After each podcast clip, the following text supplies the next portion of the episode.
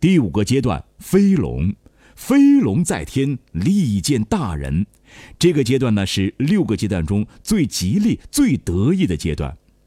乾卦六个爻的第五爻一般称之为君位，皇帝被称之为九五之尊，就是这么来的。飞龙。其品德、才智、地位兼备，是一飞冲天、大展宏图的时候。这个阶段也是一切有志之士、一切企业家最向往的一个境界。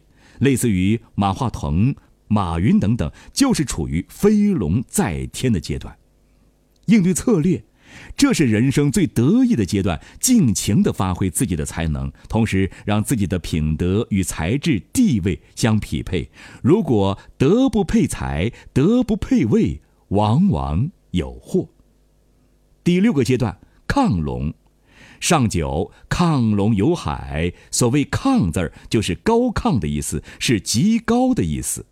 亢龙就是说，龙飞得太高了，在主观意识上也已经志满意得了。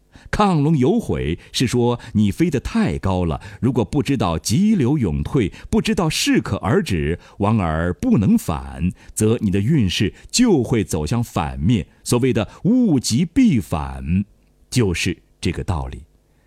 那历史上有多少人在大功告成、意得志满的时候，却摔了大跟头？甚至一蹶不振，比如唐玄宗，本身雄才大略，将唐帝国推至到了顶峰，但从此刚愎自用，昏庸腐败，结果招致了安史之乱，差一点儿丢了祖宗打下来的江山。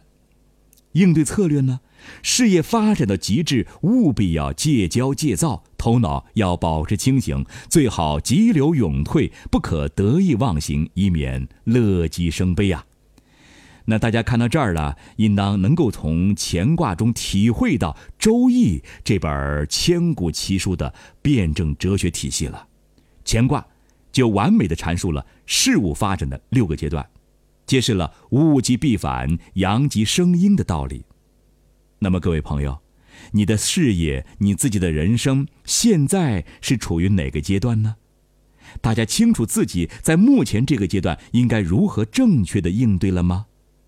好了，江南一林本期节目呢就为您讲解到这里了。如果您有疑问的话，可以在江南一林周易研究中心微信公众号上与江南一林互动交流。